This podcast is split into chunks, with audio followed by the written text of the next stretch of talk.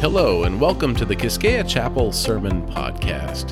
Quisqueya Chapel is an international church in Port au Prince, Haiti, where we equip English speaking believers to expand God's kingdom in our community and beyond.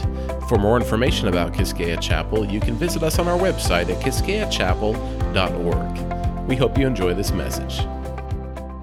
To perform in on was this massive apartment complex. I think it had 250 units in it. 250 houses in it. And so we thought, okay, if we're going to get this job, we have to go, re- we're not going to make any money. We have to go really, really cheap. So we did, and they took the bid. and all of a sudden, Todd, my friend, and I, we looked at each other and we went, uh oh, we got to hire like 50 new painters. We, we don't know 50 new painters. so we hired a bunch of our college friends and said, Why don't you come this summer and help us paint these buildings? And of course, they needed money, so they said, Sure, we'll come do that. One of my friends was named Gary Logan. I had gone to university with him, and he was called uh, a crosshatch artist. I don't know if you've ever seen crosshatch. It's a style of art where you use hundreds and hundreds of little lines to create shading. Uh, that's an example of a crosshatch by the great artist Rembrandt. Before he would paint, he would crosshatch the picture so he could get the shadows and shading correct.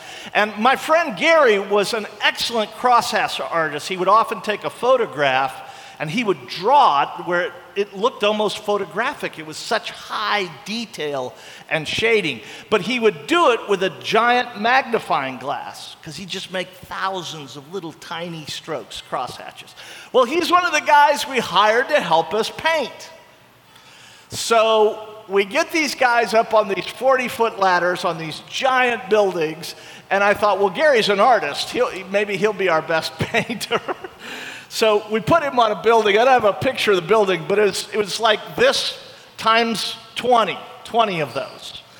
And so we put him on a ladder, and it wasn't just like that. We put him on this tiny little window up at the top, way up at the top. We thought, yeah, Gary's great with detail. We'll send him up there. So we went and we were bidding other jobs. We weren't there the whole day, the first day they started working. And when we came back, Gary was still right up there, painting this window with a little tiny brush. It was like he was cross-hatching it. And we're like, what? Oh, we're in big trouble here because we should have finished this building by now. that was our plan, and we've barely finished one window. Now, we had other guys doing other windows, scraping and preparing and all that kind of stuff. But that's when I began to understand this phrase uh, missing the big picture. Do you know what that means, missing the big picture? Sometimes we get so focused in on something small that we can't see the big picture. And we had all these guys focused on these little tiny things on this gigantic building. He shouldn't have been using a tiny little paintbrush. He should have been using an industrial sprayer. And I go, uh oh, we're missing the big picture here. Gary didn't see that big picture because he was too lost in the details. Have you ever had that in your life? Where you've gotten too focused on the details. Maybe you're studying for a test and you spend so much time on one question that you end up not having enough time to answer the rest of the questions. You forgot that the test has 100 questions and you spent all your time on one. That's missing the big picture. And that's what I want to talk about this morning because in one of my favorite passages in the New Testament, Jesus tells one of his wildest parables, wild story. It's in Matthew chapter 18. Okay, so I'm going to read this. If you have a Bible, you might want to read along, or you can read it up on the screen here. It's kind of a longer story, so hang with me. Here's what it says Peter came to Jesus and asked, Lord, how many times shall I forgive my brother or sister who sins against me? Up to seven times? Jesus answered, I tell you, not seven times, but 77 times. Then Jesus tells the story, verse 23. The Kingdom of heaven is like a king who wanted to settle accounts with his servants. As he began that settlement, a man who owed him 10,000 bags of gold was brought to him. Well, since he wasn't able to pay, the master ordered that he, his wife, and his children, and all that he had be sold to repay the debt. At this, the servant fell on his knees before him and said, Be patient with me. He begged, I will pay back everything. The servant's master took pity on him, canceled the debt, and let him go. But when that servant went out, he found one of his fellow servants who owed him 100 silver coins. He grabbed him and began to choke him. Pay back what you owe me, he demanded. His fellow servant fell to his knees and begged him, same words, by the way, be patient with me and I will pay it back. But he refused. Instead, he went off and had the man thrown into prison until he could pay back the debt. When the other servants saw what had happened, they were outraged and they went and told their master everything that had happened. So the master called the servant in and said, You wicked servant, I canceled all your debt because you begged me to. Shouldn't you have had mercy on your fellow servant just as I had mercy on you? In anger, the master handed him over to the jailers to be tortured until he should pay back all he owed. End of story. Can you imagine what people thought after Jesus told this story? What? Had him thrown in prison and tortured? And then Jesus delivers the punchline. Look at it, verse 35. This is how my heavenly Father will treat each of you unless you forgive your brother or sister from your heart. Now, it's interesting to note these are some of the harshest words that Jesus ever speaks in the Bible. Because God has that attitude towards people who don't get the big picture. They're so focused on the hundred silver coins somebody owes them that they can't realize that they've been forgiven a massive, massive debt. This passage about not getting lost in the petty details of forgiving other people the small debts they owe us in light of the massive cancellation of debt God has given us in our life. Now, I want you to catch something here. The original Greek in this text, it uses different words for the amount owed. The first one is usually referred to as 10,000 talents. Now, it's very difficult to take biblical money and translate into how much that would be today. But a talent in general was seen as one full day's work. That's what people were usually paid in Jesus' time a talent for a day's work. So this guy owed the king 10,000 days of work. If he worked 300 days a year for 50 years, he'd only pay off 15,000. Uh, the best translations that I have seen, I don't know, but I think Jesus was trying to make a point here. He was trying to exaggerate the massive debt of this guy. It was probably, in, a, in American dollar terms, about $3.5 billion. dollars. In gourde, I don't know, that'd be 380 billion gourde. it's like the point of this story is Jesus is saying, there's no way this guy could ever pay back the debt.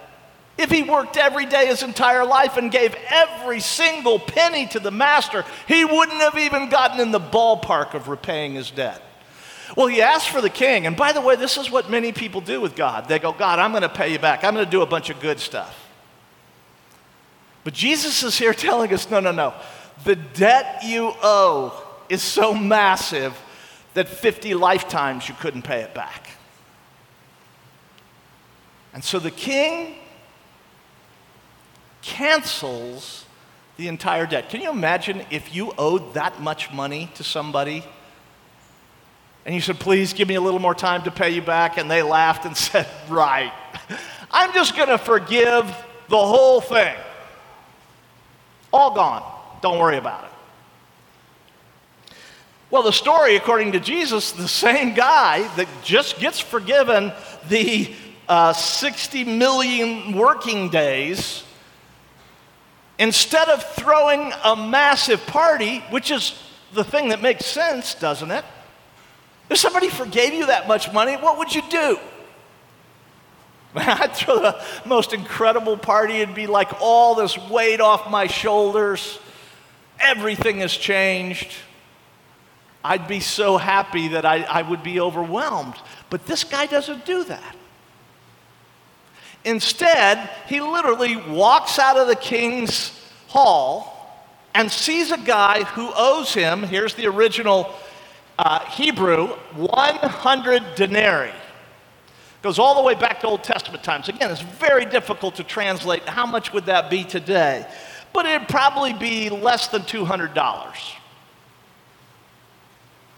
Okay, so this guy got, just got forgiven $3.5 billion debt, and he starts choking a guy who owes him a couple hundred dollars. Well, when Jesus is telling this story, he's, he says that the king's servants followed this guy outside. They're like, that's, that's so amazing that the king just forgave that massive debt.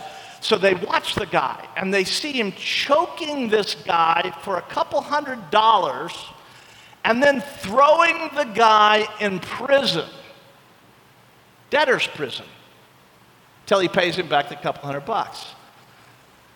The servants are like, Did we just see that happen? Oh, he just got for, forgiven a debt of $3.5 billion? But he just threw a guy in jail for a $100 bet he made in the local bar. So they went and told the king about it. it's an amazing story. Um, in English, we use the word boggle, confuse. This boggles God's mind. The king is like, What? The guy I just forgave $3.5 billion just threw a guy in jail for a 100 bucks? What? I can't believe that. Well, all this comes because Peter asked a question. Do you remember the question? Peter asked Jesus, Lord, how many times should I forgive somebody who sins against me? And Peter, who uh, in, in, in English, we, in America, we'd call that he's a kiss up. Uh,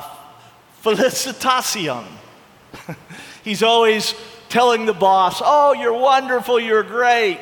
So Peter thinks he's going to kiss up to Jesus here, and he says to him, I know the rabbis say we should only forgive three times. We have many accounts of rabbis teaching this in Jesus' day. We still have those documents where they would teach that it is your responsibility to forgive somebody one time, two times, three times. But if they keep doing the same thing, you're done.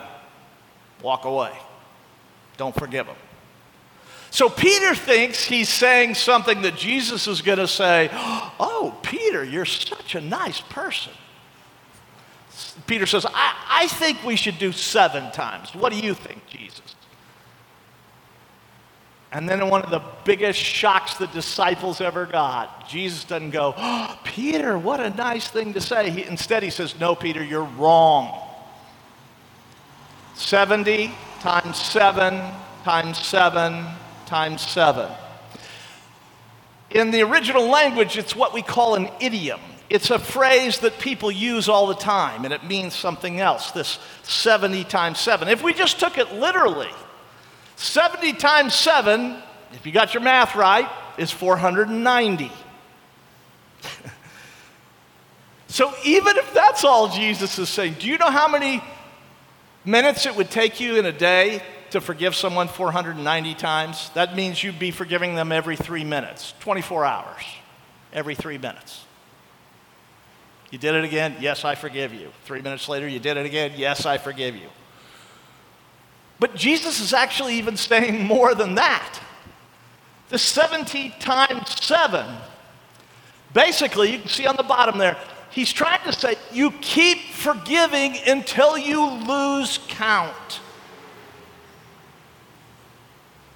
70 times 7 times 7 times 7 times 7 was a way a teacher would say forever or infinity times. That's what the phrase meant. Keep forgiving until you lose count. And that's why Jesus tells this story. He realizes the disciples are confused. Wait, what? The rabbis say only three times. I'm saying seven, and you're telling me keep forgiving all day, forever? What? In light of that, Jesus tells this story. Again, amazing story, isn't it? Guy owes a billion bucks, and he can't pay it, so the king forgives it. Then he goes outside and he finds a guy who owes him a couple hundred bucks and chokes him and has him thrown in jail. Now, here's the punchline in the story. When Jesus tells this story, look what he says. This is how my heavenly Father will treat each of you unless you forgive your brother and sister from your heart. Whoa. Do we take the words of Jesus seriously here? Is he really saying that if you can't figure out how to forgive other people their $100, $200 debt, that it boggles God's mind that He's amazed that you can't figure out how to forgive somebody else, given the fact that you've been released of a billion dollar debt. I read um, a couple of years ago, I read a, a, a journal article in America that said that more than half of the hospital beds in America are occupied by somebody who has no physical issues. In other words, it's psychological, mental. Half. I, I, don't know what it is in Haiti. I'm guessing that this is human beings. Because what Jesus is trying to get across here is like, if you don't get this forgiveness thing right, if you don't learn to forgive your brother or sister from your heart, you will be, what does the text say? Tormented until you pay back every last penny. What? I would suggest to you this morning that if you are unforgiving in your life, it will torment you. There's an amazing price tag to unforgiveness. I believe Jesus is saying it's the heart of many problems that human beings have. Instead of rejoicing and partying in God's forgiveness, they spend their dra- days choking other people to say, You need to pay me back. You hurt me. You owe me. Pay me back. A person with an unforgiving spirit is forever, forever trying to collect debts from the people who have wronged them. And here's the important part, folks very seldom will they ever pay back very, very seldom will they ever pay back.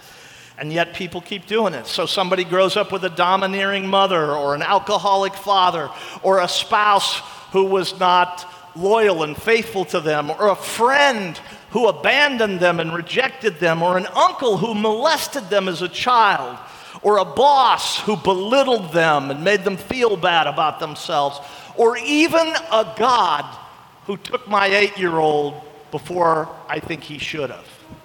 We all have these things that we carry, these burdens of people have hurt and wronged us. And we have a choice to make, and Jesus is saying if you make the wrong choice, you're going to end up tormented. Every human being has suffered extensive emotional pain at the hands of others. If I went through and I got the story of every person seated here this morning, every one of you would tell a story, we'd go, What? Somebody did that to you? I have never met anyone, ever, who says, Nope, nothing's ever happened to me. Everybody has a story of how others have wounded them, sometimes intentionally, sometimes unintentionally. But they can seldom get paid. A boy who grows up with an unloving father who never shows him attention, who never tells him he loves him, who never fathers him. That boy has two choices in life, and so do we. The first choice is, is he can spend the rest of his life trying to make his father pay for it. I can't tell you how many times as a pastor I've counseled somebody who had an abusive parent that came in and told me about it. And they said, Yeah, I confronted them with it, and they didn't say anything. I'm like, Yeah, you're seldom going to get paid for those debts. Usually they're going to tell you, Well, here's why you deserved what you got. Here's why I did that. Same for you and I. We can continue trying to find all the people in our life who've wounded us and demand that they pay us back. But we will end up tormented. Or we can learn the second choice we can learn how to forgive. In light of God's forgiveness, we can learn how to forgive other people. I don't know what your stuff is this morning. Many of you had parents who wounded you deeply, maybe just by their absence. You're never going to get paid back by them. So you better learn to forgive them in light of the billion dollar debt God has torn up for you.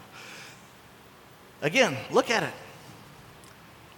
Jesus tells us in the story somebody that doesn't learn this forgiveness thing gets handed over to the jailers to be tortured. What? I would suggest to you that the torture comes yourself. It's not even that God tortures you, but your attempt to try and get all the debts paid back to you. This is why Jesus, when, when the disciples say, Teach us how to pray, what's one of the things he teaches them? Forgive us our debts as we forgive our debtors. In light of your tearing up this massive pile of debts we have, I'm going to tear up the debts I got with everybody else in my life. By the way, I often talk about this passage when I do a wedding because this is the hardest thing about marriage. Marriage is filled with all kinds of little debts against one another. We say things, we do things, we don't even mean them sometimes. Sometimes we do mean them. But most of the time, when I talk to a couple who's struggling in their marriage and I hear what, what has happened, the stuff they tell me, I go, that's not that big a deal. You're telling me that you believe God has torn up your billion dollar debt, but you're going to choke your spouse for $5? What? That's crazy. It makes no sense at all. And yet, so many of us live our lives in a swamp of unforgiveness, turned over to the tormentors, dealing with the damaged emotions that come from unforgiveness. I think of a high school girl who once came into my office and she started sharing with me how her cold, strict, super strict distant father, never showed her any love. And so, as a young woman, she became promiscuous. She started sleeping with many men as a way to get back at him. Do you think it bothered him? I remember talking to that man and, and telling her, okay, you understand that her promiscuity. And he said, hey, that's her problem. she was not Oh, I'm so satisfied he finally paid back the debt. He didn't even own the debt. He said, No, that's your problem. I didn't do that. You did that. Well, the price tag became severe for her. Uh, her promiscuity put her in a position where, as a very young girl, she got pregnant and ended up having an abortion and spent the rest of her life going, being tormented by her unforgiveness. because she just couldn't let go. She kept trying to choke it out of her father, but he was never going to pay. Do you know who the hostage in that story is? Not the dad, the girl who was wronged. She's the one that's held hostage her whole life. Unforgiveness has a massive price tag in our lives. I want to look at two. One, if you don't learn how to forgive the people who have wronged and hurt you, the first thing is it will undermine any chance of holiness in your life. It'll be very difficult to make much progress in your spiritual life if you're still holding on to debts for other people. Because what it says to God is, you don't get it, do you? You don't understand the massive debt I have forgiven you. Because if you did, you would not be choking other people to get paid back. The second price tag of unforgiveness is I already talked about it injures the innocent. you know, the, the person whose parents mistreated them, they're the ones who get wounded, not the parents. Their unforgiveness keeps them continually experiencing torment in their lives. I think of a man who grew up in an alcoholic household, could never rely on anything, no security. He never knew whether mom or dad would be home. He had no idea what was going to go on. He couldn't count on his parents. So he, as an adult, when he got married, he told himself, I'm never going to be like my parents. They were horrible. But guess what his wife would say to me? He won't open up. He never shares anything with me. When I ask him, How you doing? He's like, Okay. Now, who's the hostage?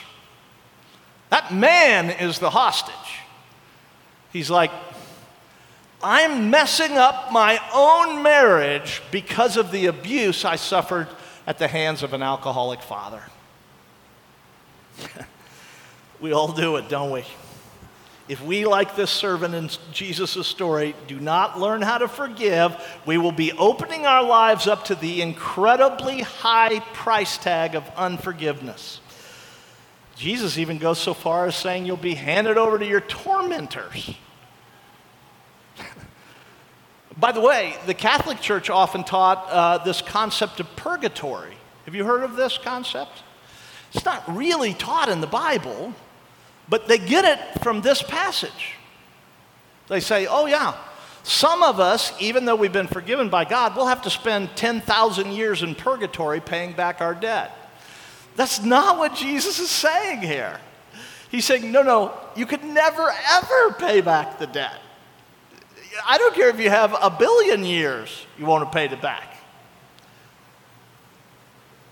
God's mind is boggled by the incongruity of people who owe him a billion dollars and throttle their neighbor for a couple hundred dollars. Um, when I was in college, I had a roommate. I, I, loved my roommate. He's a great guy. His name was Bill. And Bill, um, he came from a poorer family, and so they couldn't really help him much. And I had this old beat up car. I guess you could call it a car. It ran, it, it would get places. But he would always borrow my car. Hey, I'm, I'm, I've got a test. Can I borrow your car? Hey, I'm going out to dinner with some people. Can I borrow your car? And it was like, yeah, if it runs, yes, you can borrow my car. For three years, he borrowed my car two, three, four times a week, every week. And he always did a good job. He'd always put some gas back in it. I mean, he, he was courteous about it. But he had saved up in three years He'd saved up enough money that he bought his own car his senior year. I'll never forget it. I had a day when I had an exam I forgot about. I overslept. And I had like two minutes to get over to the building where I needed to take this test, or I was going to be in big trouble in this class. My car was in the shop, it wasn't working. So I went to my roommate Bill thinking, I've loaned you my car maybe 200 times. Of course. I go, Bill, I have an emergency. Can I borrow your car? He looked me straight in the eyes, and here's what he said It is my policy not to loan my car out. It's like, what? That's my policy. I'm sorry, I can't let you use the car. I go, Oh, you've got to use it for something? No? It's just my policy. I don't loan my car out. Folks, this is how God feels when we choose unforgiveness. He's like, Are you serious? You're going to stay angry and anxious and frustrated over somebody who hurt you 10 years ago? Did you not understand? I just forgave your entire debt. Gone, wiped out.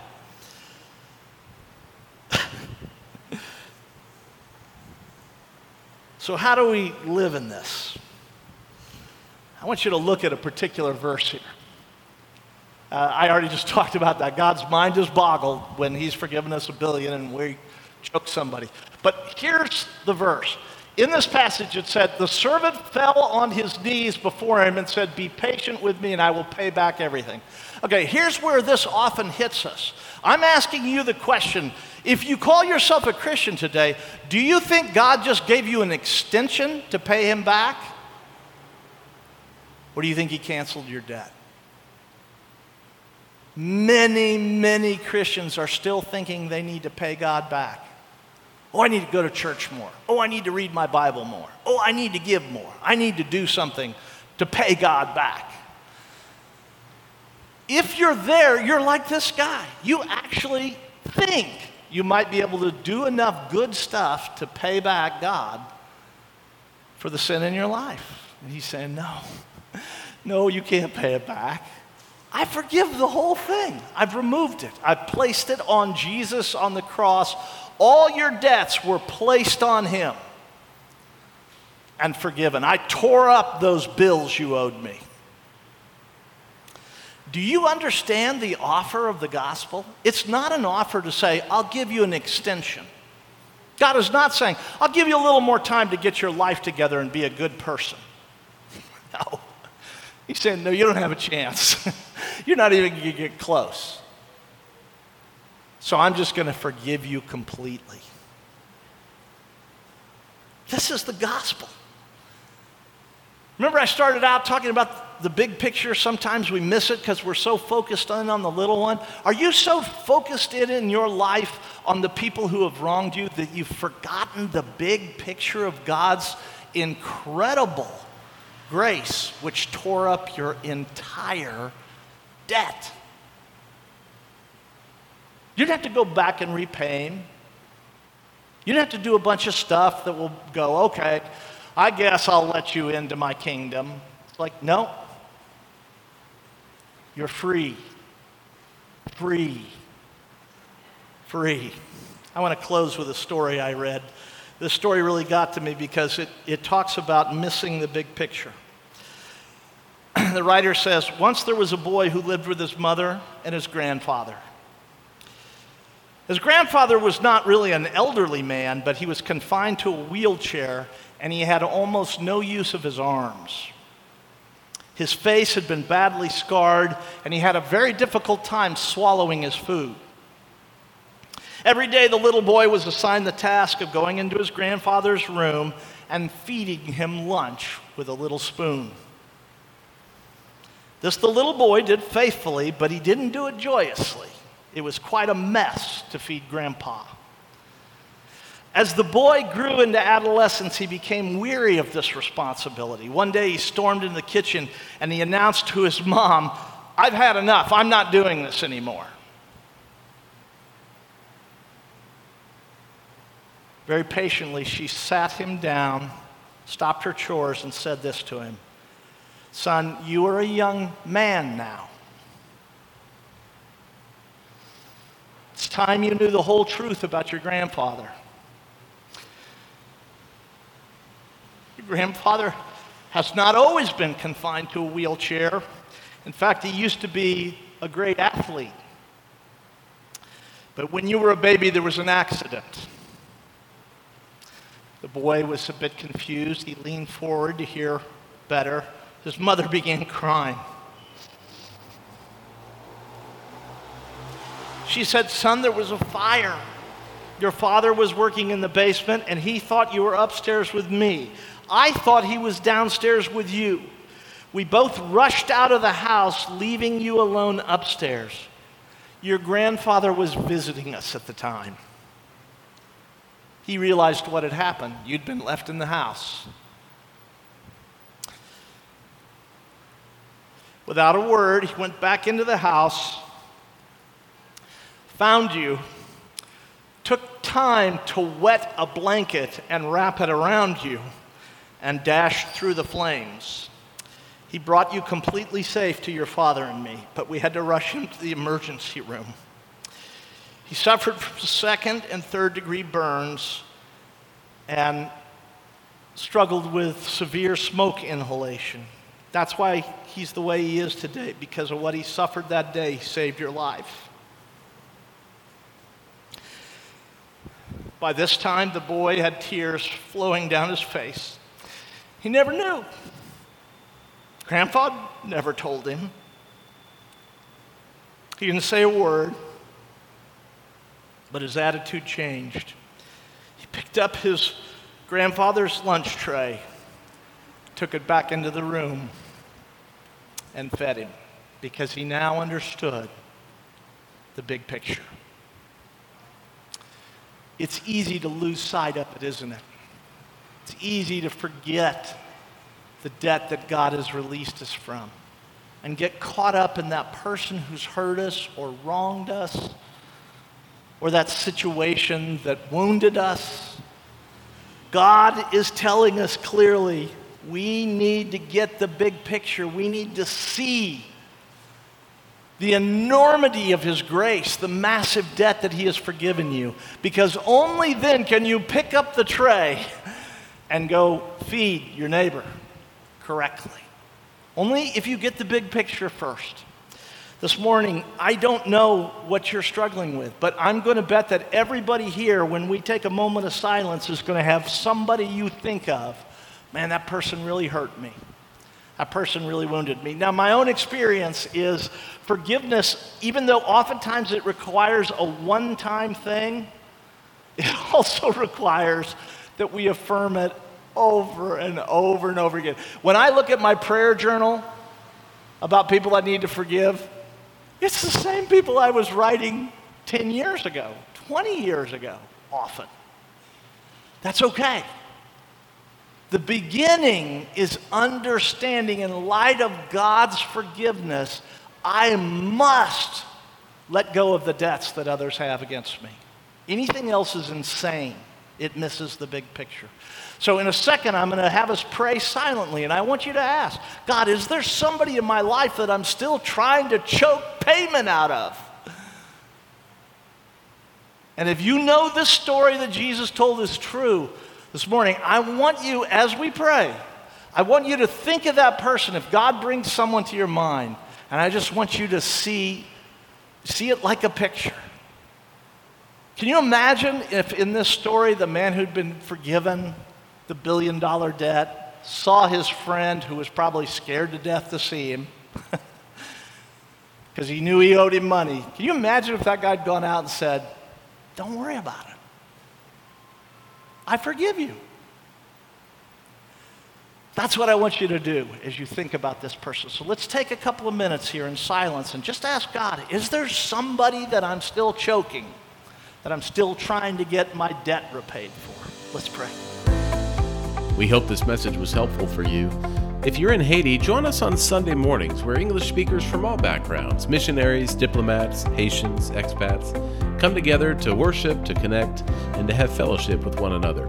You can find more information about our location, our service times, and our Sunday school program for all ages at our website at quisqueyachapel.org or shoot us an email at chapelq at gmail.com. That's chapelq at gmail.com. Thanks for listening.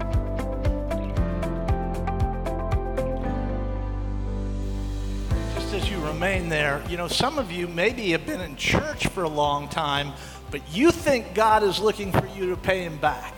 He's just giving you an extension. This morning, the gospel is this no, he's not giving you an extension, he's ripping up the entire debt. If you don't know this, I would encourage you, ask somebody around. Come ask me, ask Luke, ask anybody here uh, what does it mean to allow Jesus to take on my debt and tear it up? Uh, we just sang a song. Can you put that last slide up, Etienne? Can you put the last song slide up? It's in. It's. We sang about a, a word that maybe you don't know. Uh, it's a word used a lot in the Bible. The year of Jubilee is coming. Do you know what the year of Jubilee was? Every seventh year in Israel, they were supposed to forgive all debts, no matter how much anybody owed you, free all their servants, and let the land be free. They didn't even plant for a year. This is the gospel that God is saying, I'm not extending your debt, I'm ripping it up. Go in the name of Jesus in the joy of that and celebrate. Don't joke, people. Go celebrate what God has done for you. In Jesus' name, go. Amen. Amen.